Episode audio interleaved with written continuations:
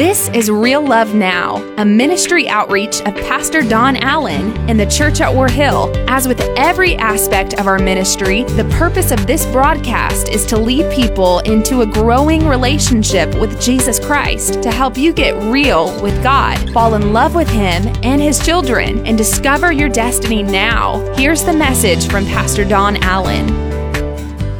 Father, thank you for this day. Thank you for your presence, and I thank you for your word. And Lord, today I ask you that you're going to speak to us and through us. And Lord, that we will learn these simple truths today that can make a profound difference in our lives. And as we stand here hand in hand, Lord, I thank you that you are going to speak into the lives of our families, our relationships, and Lord, we're going to become a beacon of hope to the others that we encounter. In Jesus' name, amen. Amen. Thank you. All right, Genesis chapter number 2, beginning in verse number 15. The Lord God placed, that's verse 15, the man in the garden of Eden to tend, the, uh, tend and watch over it. But the Lord God warned him, You may freely eat the fruit of every tree in the garden, except the tree of the knowledge of good and evil. If you eat its fruit, you are sure to die. Then the Lord God said, It is not good for the man to be alone. I will make him a helper who is just right for him. So the Lord God formed from the ground all the wild animals and all the birds of the sky. He brought them to the man to see what he would call them. And the man chose a name for each one. He gave names to all the livestock, all the birds of the sky, and all the wild animals, but still there was no helper just right for him. So the Lord God caused the man to fall into a deep sleep. While the man slept, notice this, it's very important. The Lord God took out of or out one of the man's ribs and closed up the opening. Took a rib. That's important. Then the Lord God made a woman from the rib and he brought her to the man. At last, the man exclaimed, this one is bone from my bone and flesh from my flesh. She shall be called, or she is named, woman because she was taken from man. A couple of things I want you to notice before we begin reading in chapter number three. I want you to notice where God was found or took the perfect equal to Adam from. The joint heir of the garden from. Notice this. He was put into a deep sleep and from his side from his side came the rib that was then formed into uh, the woman. Okay, it's very important. From his side. Why? Because God was looking for the perfect counterpart, companion, equal to man.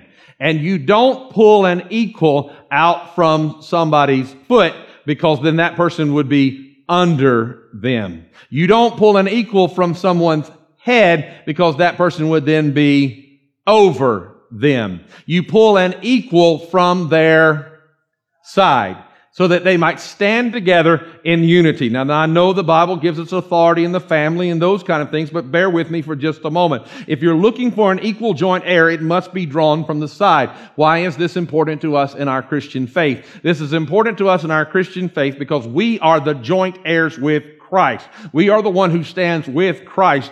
And what does the Bible say? That when Christ hung upon the cross and he died, they pierced his side. And from his side flowed blood and water. The blood and water flowed from his side. Thus we are made clean by the blood of the lamb. Watch that now. So it's what comes from his side that made us clean. It became a picture of the fact that Jesus was not looking for a subservient people, but he was looking for a people that he could make joint heirs with himself, that he could call those that he loves. It's important that we might be in equal relationship with each other. Very, very important. If you don't have a, a balance in the quality of your relationship, that explains why your relationship's in trouble. Somebody might say, well, Pastor, I'm not in a relationship. This sermon's not for me. Well, there's two things that can be accomplished for this. Either you can give good advice to someone else or God's getting you ready for a good relationship. Now, here, the other thing I want you to notice here that it gets missed in Scripture, and people always say that who lived in the garden? Adam and, but no, that's not true. Adam and Eve did not live in the garden. Adam and woman lived in the garden. That's what it says. He named her woman. I, in all three services, when I say that phrase woman, women are like looking at me like, that's not what the Bible says that it was Adam and Eve. It was Adam and woman. Why? Because the Bible says when he, she came perfectly from him, he saw her as his equal. He was Ish, so he called her Isha. In other words, he said, you are that that completes me. You are the one that I have been searching for that completes me. You are my equal. Her name was not Eve until after they got outside of the garden. But inside of the garden, he would have looked at her and said, woman, woman, where are you? And some of you women in this place, if your husband walked in and said, woman, where are you? would take his life. Let's just be honest about that. Why? Because the devil always likes to pervert great truth and make it look what is good look bad. What a man is saying when he looks at you and says, woman, whether he knows it or not, and whether he means this derogatory or not, what he is saying is, you are my perfect equal. For you see, outside of the garden, her name was then became Eve. Why was her name Eve outside of the garden? The Bible says that once she conceived and bore a child, Adam then called her Eve. Why? Because he said, now you can do something I cannot do. See, in the garden, they were equals. Outside of the garden, she could do something he could not do. So the next time some jerk looks at you and tries to put you down and calls you woman, lady, just cross your arms and look at him and say, that's right, big boy, and so much more. Come on, amen. God's good. God's faithful. But listen to me. So what we have here are two equals who walk side by side, walking in this relationship, and all of a sudden things change. Here in chapter number three, we find that the serpent was the shrewdest of all the wild animals. I'm reading to you from the word here, eh, that God had made. One day he asked the woman, did you really say you must not eat the fruit from any of the trees in the garden? Of course we may eat from the trees in the garden, the woman replied. It's only the fruit from the tree in the middle of the garden that we are not allowed to eat. So Ish, Adam, man, Isha, he's talking to the, the, one of the equal parts of this. They're both present. God's, uh, she said, God said, you must not eat it or even touch it. If you do, you will die. At some point, the man had communicated this to the woman. And the enemy says, you won't die. There he goes, perverting truth again. The serpent replied to the woman, God knows that your eyes will be opened as soon as you eat it and you will be like God. You will be godly, knowing both good and evil. The woman was convinced. She saw that the tree was beautiful and its fruit looked delicious and she wanted the wisdom. See, the, the, the, first sin wasn't a lustful type sin. It wasn't even a hunger type sin. What she thought was, I can eat that and be godly. She was looking for a quick fix to make her like God. And church is not a quick fix to make you like God. Because that puts you in rebellion and not in the right place. Holiness in your life is what helps you grow into the righteousness to begin to resemble God. Okay, I was waiting on that one. All right. So she took the fruit and ate it. Then she gave some, notice this, to her husband who was with her. He's there watching the whole thing and he ate it too. At that moment, their eyes were opened and suddenly felt shame at their nakedness, so they sewed fig leaves together. And, and, and, the Jewish people believed that the reason they sewed fig leaves together was because they believed that that fruit was the fig, okay? And then they sewed the leaves together to cover themselves. So here's our summary really briefly. God creates man. Man is lonely. God searches for a perfect equal to man and finally creates woman. Man is smitten from first sight. Everything is going great until all of a sudden the woman fails. She makes a mistake and it's right out for the whole world to see. And Adam is watching as his wife fails. So what does Adam do? He takes the fruit and now sin has changed their relationship forever. They now have had sin enter their lives. It's changed their relationship, their relationship with God. As a matter of fact, they would even then shift the relationship to where man would become superior uh, in the curse and that would, man would be stronger in that way. And so it shifted the relationship. And see, that's the way that sin wants you to make you feel. It wants to make your relationship out of, out of unity and it wants to make you feel like one is greater than the other when the reality is God called us to walk together. Preaching truth now. So in studying this week, I had the strangest thought. I kept asking myself, and I was preparing a message from Isaiah, and I, kept coming back to this truth. Why did Adam take the fruit? Why did Adam eat the fruit? Could Adam not have stepped up and been the man? I mean, think about it for a moment. Should he not have fought the snake to keep him away? What would have happened if he had chosen his relationship with God over his relationship with his spouse? Should he have done that? I think the answer to those questions is yes. He should have been the man. He should have fought the snake away. He should have chosen God even above his spouse. All those answers are yes. But instead, Adam took the fruit. Why? Why did Adam do this? And here's what began to stir in my heart. I don't know that this side of heaven will have a definitive answer for this, but this is what God put in my heart this week. Could it have been because he knew what life was like without her and he was not willing to go back? That suddenly as he looked at her, he has to weigh out a breakup. He's looking at her and he has to decide, is your failure so great that I, I now need to separate from you and I need to leave you and I need to walk away from you. And, and in doing that, he has to look at life before she came into his life. And at some point, he's struggling because he says, I know how you've changed my life. I know how deeply I love you. I know how much you mean. And I never want to go back to the way it used to be. So he has to weigh out a breakup.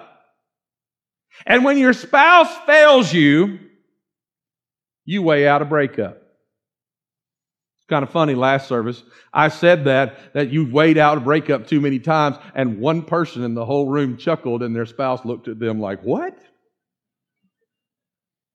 But the truth is, we all weigh out breakups. Is it worth it to stay in this relationship? Is it worth it to stay in this situation? Is it worth it to try to overcome their failures and their struggles? And so when we're weighing out the, ba- the breakup, we have to ask, was life easier without them? Would life be better without them? Can I forgive them? So where do we find an answer to these questions when we weigh out a breakup? Well, the answer is simple. It's in 1 Corinthians chapter number 13 and verse number 7. The famous love chapter. 1 Corinthians chapter 13, verse number 7. There are some very specific words here. It always protects, love always protects, always trusts, always hopes. Notice this, always perseveres, love never fails. Look at those words there. Help me with this. It what? Always protects. It what? Always trusts. What? Always hopes. What? Always perseveres. Help me with the last absolute term. This very absolute term. Love what? Never fails. Love has some absolutes that are attached to it. They're not iffy. Well, I think I might love you. No, you love them or not. You don't have to like them, but you love them or not. And so there's some absolutes about love. And so to understand what our answer should be if we've been weighing out a breakup, then what we need to really look at is here, we need to look at some truths, what love really is. Looking at love, let's look at that very last part of there. Love never fails, okay? And let's look at that word that love absolutely never fails. So if love never fails, the word here in the Greek that is used for fail is ekpipto. Ek always means from. When something comes from it, you go, it's ek, ek, pipto, okay? And pipto means to fall. So when I would say that, that, that you came from your home this morning, I would say that ek, that from your home you came, okay? That from and falling. So from falling. We have a great truth here. Pipto means to fail. So that ek pipto means to fall from love. Now, the truth is, according to this passage, love, ekpipto, it never falls from you. That once you love someone, it doesn't have the ability to fall from them.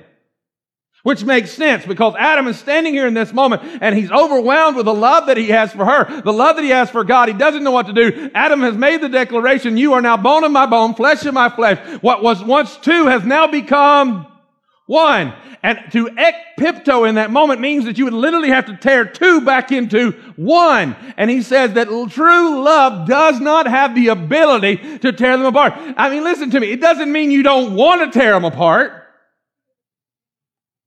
It doesn't mean right that moment it wouldn't be easier if you were torn apart.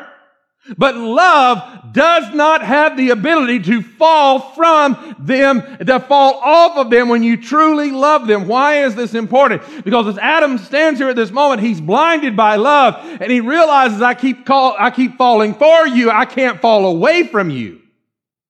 And this is beautiful. Why? Because marriage is a revelation of God's love for us. Marriage is a revelation of who God is in our lives. God is married to the backslider, scripture says. God pursues the sinner. He loves his children. He cares for us. And God does in all of his love, he has no ability to, listen to me, to fall from love with us. Ekpipto. God does not have the ability. It is impossible for God to fall away from us in, in his love. Most of us, we believe that distorted truth, that distorted lie that says, I've blown it. God can't love me anymore. I've been to the altar and I messed up again. But what happened in the garden that Pastor Danny was talking about? God came into the garden knowing they had failed, but yet he still kept coming. He walked among the garden knowing they still needed him. He found them in their failures. He found them in their struggles. And what did he do? He clothed them and he cared for them and he put them in a safer place. Why? Because love doesn't run away from you when you fall love runs to you and puts you in a safer place and helps you overcome. And that's what love is. And you have to make up your mind. I can just see some of you in a fight now. You're going to start whispering. They're going to go, What did you say? And you're going to go, Ex. Come on. I just keep seeing Pepto Bismol when I say that. I don't know why ex Pepto. I, I may not like you, but I'm stuck to you like glue. That's what I always tell Christina when she threatens something in our lives. She'd be like, I wouldn't put up with that. I'd say, well, wait long enough for me to pack my bags because I'm going with you, baby. Come on amen. You see, it's important to understand that love has some absolutes. You see, love always protects. It blew my mind this week, the response to last Sunday's sermon, particularly that line that said, You are protected. Because most of us feel like those we love probably didn't protect us right. It's not in my notes, but I'm going to share a moment like that with you. I'll never forget this moment. Never in my life will I ever forget this moment. It's not because of begrudgingness. I, I just learned so much in this moment. I remember a time in my life that I felt like my, my father didn't protect me. My dad, now looking back, had to be at the end of his rope. He, he, he was trying to juggle things he couldn't juggle and was in a situation he didn't know how to survive. I'll never forget this. Never forget this. I remember someone who was, was, was hateful and, and full of bitterness. And, and honestly, I had not wrong. They, they went to my father and they said, you know, your son, uh, he was doing ministry. He upset me this way. And, and, and, and so my dad, as I was a young minister, my dad made me stand in a public place and they attacked me in front of everybody watching. Oh, I kept looking at my father like, Are you going to make me stand here and take this because I'm about to cast the demon out of this woman? And he gave me that look like, Don't you move. And I realized something. Later now in life, what I felt unprotected in, my dad was teaching me because he was only going to let it go so far. But he was teaching me things I needed to learn about character in my own life. That sometimes people may not agree with what you've done, but this is always what he said. They may not agree with what you've done, but you have to weigh the motives of what you did. And if you had the right motives, then you stand your ground. You don't hurt people, you love them. And sometimes they'll lash out because hurting people hurt people. And what my dad was teaching me in that moment was a painful revelation that I felt like he failed in as a parent. I mean, I really did. I, and for many years, until I saw that, that in my own children, I had to say, sometimes I've got to let them take a blow so that I can help them learn how to respond. You see, it's not that love uh, uh doesn't make me feel protected. True love is not about what I receive. The fact that love always protects me, it's really about what I do. It's not about how you make me feel. It's about what I do for you. It's not about receiving. It's about giving. So if you really love somebody, even if you feel like they're the greatest wounders in your life, you still keep fighting for them. And you still protect them. Can I say it this way? And I didn't say this in any other service. It might be this. They might be the lowest, dirtiest dog you know. And you'll tell them, but nobody else better tell them because love always protects. I don't know who God's talking to, but He's talking to somebody. You see, when you find yourself not knowing how to be absolute in love, here's what you need. Are you ready for this? You need a vision for your marriage. You need a vision of where your marriage is headed. Because a marriage cannot thrive when you are waiting for your spouse to fail. And you think that's crazy? I've had a lot of people sit in my office and say, I knew they were going to do this. I was just waiting for them. And now I'm justified in divorcing them. And I said, Oh, there's your problem. You've been setting them up for failure for far too long. Love doesn't wait for somebody to fail. Love does everything you can to keep them from failing. And you've got to have a vision of a better place. And a vision is what one of the other statements here about love is love always hopes. That means that you have a hope for something better. It doesn't mean that you're like, well, they're never going to change. No, it means that you start seeing them in a better place. So I guess my question is, what are you hoping for in your relationships? Are you hoping for a way out? Their failure so you can be justified? That's not what true love is. True love hopes for a better place. That hope is rooted in a vision of what your future together looks like. Now, literally in our first service today, and if you don't understand anything about the 815 service, our average age in that 815 service is upper 70s at some point. And when I made this comment, I felt really kind of silly. If you need a vision, here's what you need to get a vision of your relationship. Are you ready for this? You need to get a vision of growing old together. And I, so I'm standing in front of our 70 and 80 year olds and I said, you need to see yourself old together. And they just kind of looked at each other. And then you know what happened? They blushed and smiled at each other. Can I tell you, I don't know how many we have still holding hands in this service. We had some of them sitting right over there. They'd been married 50 years. They held hands the whole stinking service because I dared them to hold on. I said, how long has it been since you held hands this long? He said, 50 years. and then smiled at me. Come on now, amen. I don't care how long. He said, you need a vision of what the future looks like for your marriage. I didn't say this in any other service, but I feel God directing this service. This may be why we're having this message. If you spend too much time thinking about what your life would be like if they were out of it, I'm talking to you. You need to get a vision for what it's like to grow old together. I have that vision of this lovely lady right here. I can see her in my mind just as beautiful, but 95. I can see it in my mind. You know what I also see?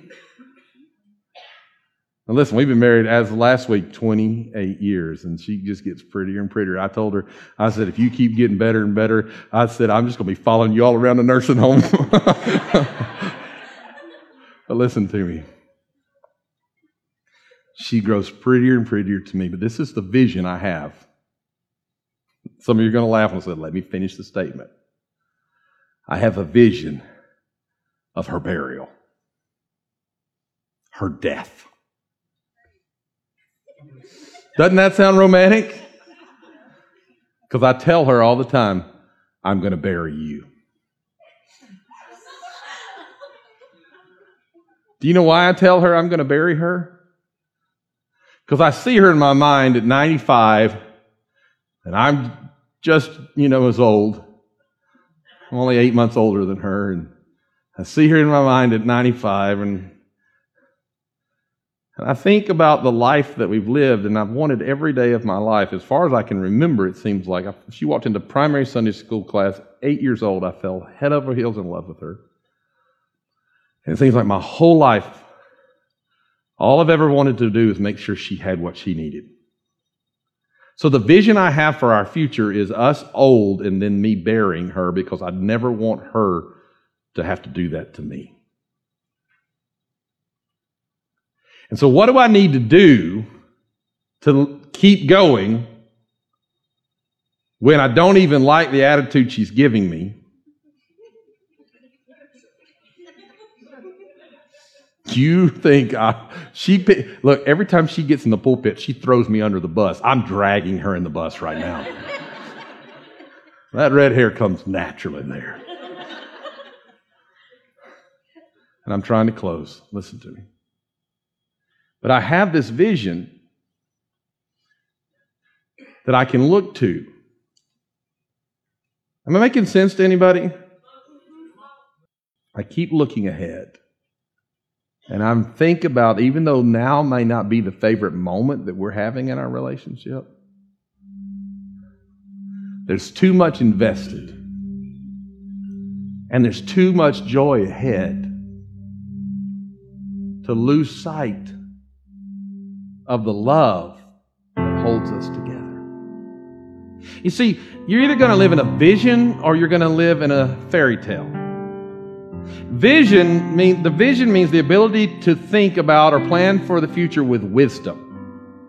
Okay? It means I know who we are and I know what we're like, but I know where we can go.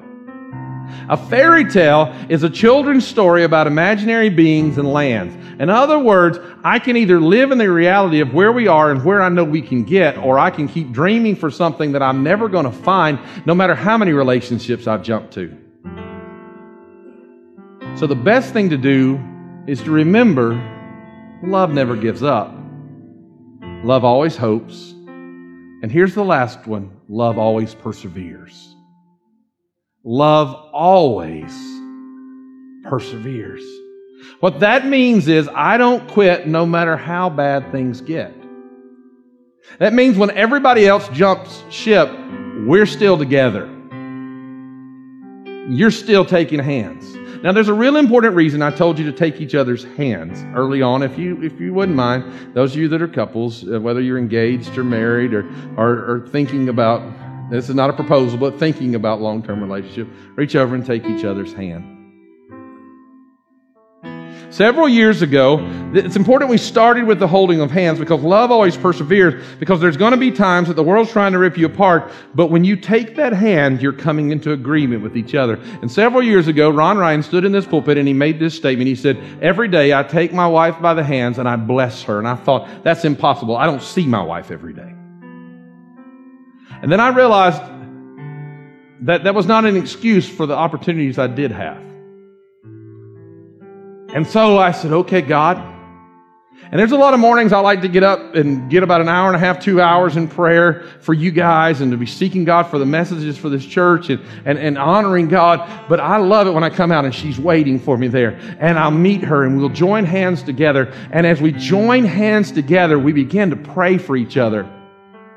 And it's not some fancy prayer. It's not some King James prayer. It's a simple prayer. And what we're going through, some decisions in our lives, and we're praying for each other. And, and what I'm trying to tell you is that, that, that love perseveres, and the way that love makes it is when you get a better vision of where you're headed, stop thinking about escape routes and start thinking about finish lines.